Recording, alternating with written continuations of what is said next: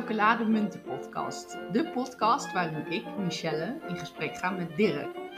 Dirk werkt in de financiële sector en ik heb daar geen verstand van, dus ik stel hem wat vragen. Ehm, vandaag hebben we een beetje een bijzondere aflevering, omdat die gaat over de actualiteit. Ehm, veel luisterplezier.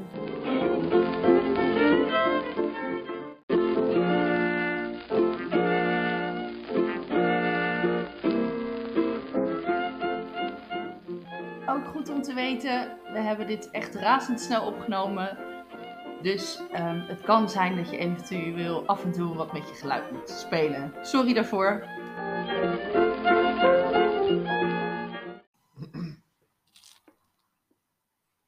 Dirk, Ja,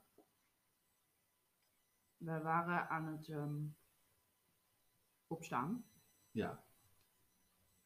En opeens klink jij als een. ehm, als iemand die zijn kleine teen gestoten heeft, maar dan heel blij. Wat is er aan de hand? Ik ben ondertussen aan het ontbijten hoor. nou, wat er aan de hand is, is Wall Street staat op zo'n kop. En wat is er aan de hand? Eh, een best wel grote, eh groot hedge, fund Mhm. eh, is short gegaan op GameStop. En dat is op zich niet heel verrassend, want GameStop is niet zo heel veel waard. En eigenlijk is het een bedrijf waarvan iedereen verwacht dat het binnen een paar jaar over de kop gaat. GameStop is de naam. Van het, van het bedrijf en ook het aandeel waar het over gaat. Oké. Ja, het, het hedge fund eh, heet trouwens Melvin Capital. Eh, en die is eh, short gegaan, dus die heeft met geleende aandelen gezegd: ik verkoop die aandelen en ik koop ze later voor een lagere prijs terug. Mhm. Nou, dat is even in het kort wat, wat short gaan is. Daar betaalt Melvin Capital betaalt daar voor de eigenaar van het aandeel eh betaalt een soort van huur. Mhm. Eh, of moeten ze een bepaalde hoeveelheid vermogen daar tegenover stellen als soort van veiligheidsmaatregel. Eh, maar wat is er nu gebeurd? Eh, een zootje mensen op Reddit heeft als kleine beleggers gezegd: Maar waarom zou je GameStop willen verdienen? Het heeft ons altijd heel veel lol gebracht. En ik ben wel een beetje klaar met de tyrannie van de hedge funds. Weet je wat, wij gaan allemaal GameStop kopen. Nou, wat gebeurt er als je met allemaal kopers aandelen gaat opkopen, of een specifiek aandeel gaat kopen? Dan gaat de prijs omhoog. En dat betekent dat er wat er ontstaat, heet een short squeeze. Degene die short is gegaan, die moet steeds meer kapitaal eh, klaarzetten voor de eigenaar van het aandeel. Mhm. Voor als, de, voor als de eigenaar het aandeel terug wil, moeten zij dat terug kunnen kopen en moeten zij dat weer teruggeven. Ja, maar ze hebben dat geld niet. Dan, of. Nou, woensdag is eh, Reddit losgegaan met het kopen van GameStop. Ja. En gisteren, donderdag 28 januari, heeft Melvin Capital hun shortpositie gesloten. Dus oftewel, ze hebben moeten betalen. Ze hebben, hun short, ze, hebben, ze, hebben, ze hebben weer aandelen gekocht en de aandelen teruggegeven aan de eigenaar. Ehm, ik heb verschillende artikelen gelezen. Ja. De ene zegt dat het gaat om 3 miljard dollar. Oh, En een ander zegt dat het gaat over 5, bijna 6 miljard dollar. Eh, er gaan geruchten dat de fondsbeheerder moest aankloppen bij de, eh, die het fonds zijn gestart. Om kapitaal bij te storten, omdat ze anders hun andere posities moesten gaan verkopen. Dus dit is. Ja, het is, het is een soap. Dus omdat er op Reddit een soort van groepje mensen is die zei: Dit is leuk, dit gaan we doen voor de grap. Ja, Is er een soort domino-effect ontstaan, waardoor uiteindelijk er een soort van 3 miljard ergens uit de lucht geplukt moet worden. Ja. Om even een idee te geven, eh, eind december sloot het aandeel van GameStop op 18,84 dollar. En wat is een aandeel sluiten? Ehm, elke dag wordt er gehandeld in aandelen. En aan het einde van de dag sluit de beurs. Ja, Nou kan er tegenwoordig wel doorgehandeld worden, maar eigenlijk wordt er gewoon gezegd, als de avond invalt, om vijf uur, sluit de beurs en dan sluit, dan sluit je het aandeel. Ja. Sluit je de handel. Ja. Meestal gaan de handelaren dan, nou, gaan ze aan een andere beurs toe, die dan wel ook dag dus. heeft en open is. Ehm, dus dan is de sluitkoers of de sluitprijs is dan de koers van het aandeel waar die op is blijven staan. Ja. Zul je eh, vaak, dus dat betekent ook dat je een openingsprijs hebt van een aandeel voor de volgende dag. Ja. Meestal liggen die prijzen dicht bij elkaar. Soms, als er rare dingen gebeuren, wil het nog wel eens uit elkaar trekken. En dan kun je zogenaamde sluit- of openwinst kun je boeken. Maar op 27 januari is Reddit losgegaan. En op 28 januari stond uiteindelijk het aandeel op 347,51 dollar. dus dat is. Bijna 700% stijging. En ehm, wie bepaalt die waarde? beleggers. Het is, het is handel. Ehm, stel, er zijn heel veel aandelen beschikbaar, maar niemand wil ze kopen. Om die handel, om die verkoop toch voor elkaar te krijgen, gaan handelaren steeds lager zetten met de prijs. Ja, En zodra die prijs naar een niveau tikt dat mensen weer gaan kopen, nou, dan gaat die prijs gaat weer een beetje omhoog, want dan ontstaat er vraag. Dus die handelaren blijven onderhandelen van ik wil, ik wil verkopen voor 20. Mhm. Nee, nee, dat accepteer ik niet. Oké, 19 dan. Nee, nee, nee, ook niet. Komt er in de buurt. Hè? Als je nog ietsje zakt, dan, hè, dan kunnen we praten. Nou, dus uiteindelijk, dus zo worden die prijzen worden gewoon op, op basis van wat vindt de markt dat een aandeel waard is. ja, Voor hoeveel wil, hoeveel wil een, een, een belegger betalen voor een, voor een aandeel. ja. Dat wordt dan de prijs van dat aandeel. Dus zij mogen vrijelijk bepalen wat de prijs is eigenlijk. Mogen ze gewoon verzinnen. En dat stopzetten, wat er nu dus gebeurd is, mag dat? Ehm, nou, als handelaren stoppen met het handelen in een, eh, in een aandeel, technisch gezien mag dat. En het gebeurt ook wel eens bij hoge volatiliteit. En het heeft niet zozeer te maken met het aandeel zelf, handel in het aandeel zelf. Maar het heeft meer te maken met eh, eh, andere beleggingen. Dat noemen Ja. we derivaten. Dus bijvoorbeeld opties of futures. Of, eh, eigenlijk financiële producten die kunnen worden verhandeld. Die ook een soort van weddenschap zijn over wat een aandeel gaat doen. Ja. En eh, dat dat tijdelijk even stop wordt gezet, zodat de markt weer even tot rust kan komen. En zodat je dus niet in de drie seconden dat je een deal probeert te sluiten, dat die waarde vijf keer over de kop gaat. Ja, Hè, proberen ze dat af te stoppen. Alleen de stop op GameStop is nu al heel lang bezig. En eh, wat is nu het, het, het punt? Ehm, ik heb zojuist gelezen dat diverse handelaren zijn gestopt met handelen, ja. omdat er zijn heel veel opties verkocht op die aandelen. Mhm.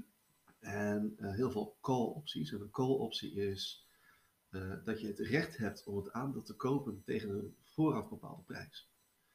Dus stel dat die vooraf bepaalde prijs 20 dollar was. Ja, En die, die optie is eind december een keer uitgeschreven. ja, En die komt eind januari of die komt rond nu, komt die een keer tot uiting. ja. En stel je hebt die, die, je hebt die optie en je hebt die optie gekocht afgelopen dinsdag. Nou, misschien dat, misschien dat, die, op, dat die nog een keer naar de 21 klimt.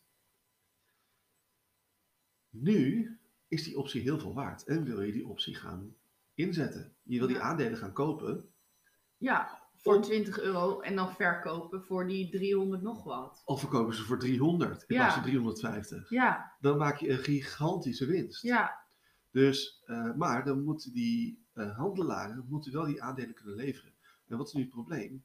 Iedereen die die aandelen GameStop heeft, die houdt ze vast. ja, En de handelaren hebben niet genoeg geld om hun risicopositie af te dekken. Om ervoor te zorgen dat er genoeg aandelen zijn om die optie uit te oefenen. dus er is... Want ik- ik- als ik even het zo, uitleggen hoe dat dan werkt hoor. Ik, ga- ik ga het even uitleggen. Ehm, jij koopt thee. En jij koopt thee bij Renegade. En jij wil een kilo thee. Over een jaar. Want dan denk je, hé, hey, ik moet dan naar een festival toe. En ik, ik zie daar heel veel theedrinkers, want dat is een theefestival. Ik moet genoeg thee hebben. Dus jij koopt een optie op thee. Ja. Maar dan moet Renegade wel die kilo kunnen leveren. Als die kilo er niet Oh, is. Ja. dan vervalt de optie. Oh.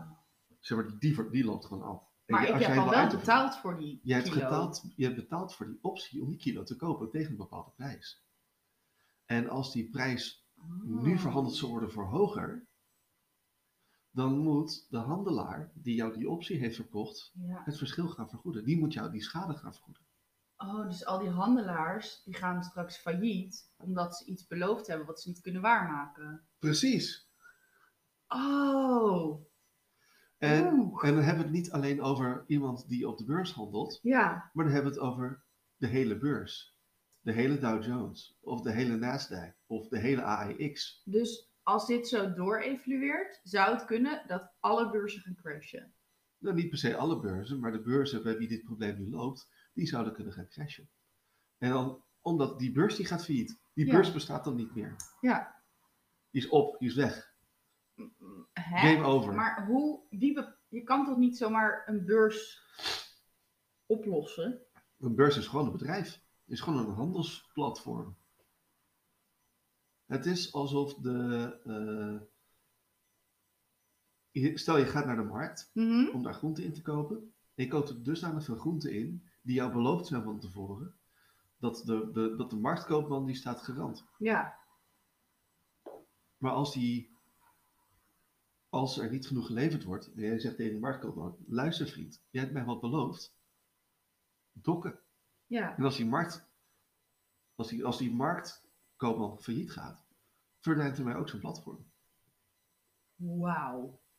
Dus het platform wordt straks. En dan, zou- verdampt, de- dan verdampt er miljarden Ja, aan economische waarde. en waar. ehm, Dus zijn de handelaren gestopt in het handelen in GameStop om de grootste schade te voorkomen. Ja, precies. Maar welke, om welke beurzen gaat het? Waar, waar zijn die fouten? Fouten is het niet. Maar waar Het is is geen fout. Eh, ik weet dat, dit, dat GameStop onder andere wordt verhandeld op de Nasdaq. Ja, En Nasdaq is een New Yorkse beurs die vooral handelt in eh, technologie.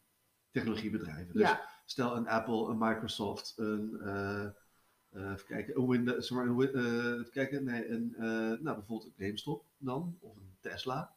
Ja, Ehm, maar aandelen worden wel eens op meerdere beurzen losgelaten. Dus het kan zijn dat er een stukje ligt bij de Nasdaq, een stukje ligt bij de Dow Jones, een stukje ligt in de Chicago-beurs, eh, diverse andere effectenbeurzen eh, waar, waar gewoon aandelen terecht zijn gekomen. ja. Dus nu gaat er een ontzettende interbeurshandel plaatsvinden, omdat iedereen wil die aandelen hebben om die, om die koopposities te kunnen coveren. Te kunnen komen. Ondertussen merken we dat eh, eh, er dus ook een run komt. Zo, daardoor komt er een run op de aandelen. Maar er komt ook een run op de aandelen van handelaren die short zijn gegaan. Ja. En stel dat ehm, er wel straks een beurs. Want kan die nog omvallen? Als er nu gestopt wordt met handelen, er komt nu een soort harde. ehm dus nu een soort harde Hij kan omvallen. Ik verwacht dan wel dat, ehm, de, dat de overheid in Amerika dan ingrijpt. Want?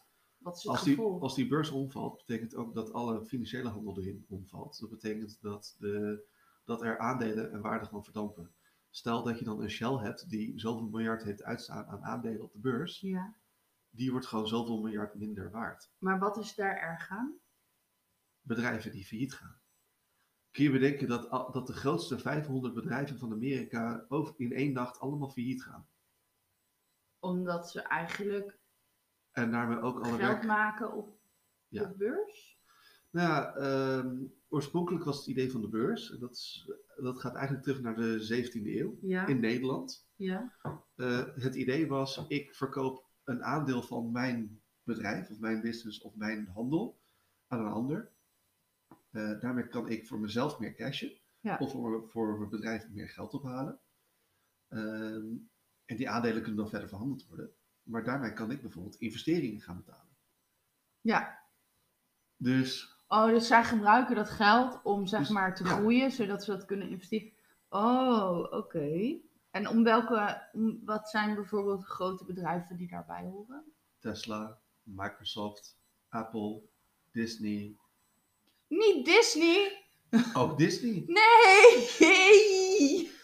Ook Disney. En ook Shell. En ook BP. Oh, En. General Motor. Ja, en- maar dat- dat zijn allemaal, daar heb ik niks mee. Maar Disney, Nee, maar bedenk even dat, dat, dat dus ook daarmee de werkgelegenheid in Amerika onderuit gaat. Wat alle banken meeneemt, wat nog meer kleine ondernemers meeneemt, Ja. alles gaat dan failliet. Dan krijg je een domino-effect waarin heel Amerika en ook bijvoorbeeld Europa en Azië gewoon failliet gaan. want is het alleen op de Nasdaq of zijn er nog meerdere beurzen waar dit nu speelt? Nou, dit, dit speelt. Ik heb nu voorlopig alleen dingen gehoord over de Nasdaq. En Ja. Dat ook de, de, de hoge baas van de Nasdaq zegt: wij stoppen even de handel in, in GameStop. Ja. Of, de, of hun, hun tickernaam GME. Ja. Ehm, maar het zou kunnen, dat heb ik nog niet gezien, of de Dow Jones erop heeft gereageerd, of de Standard Poor's 500, Nee.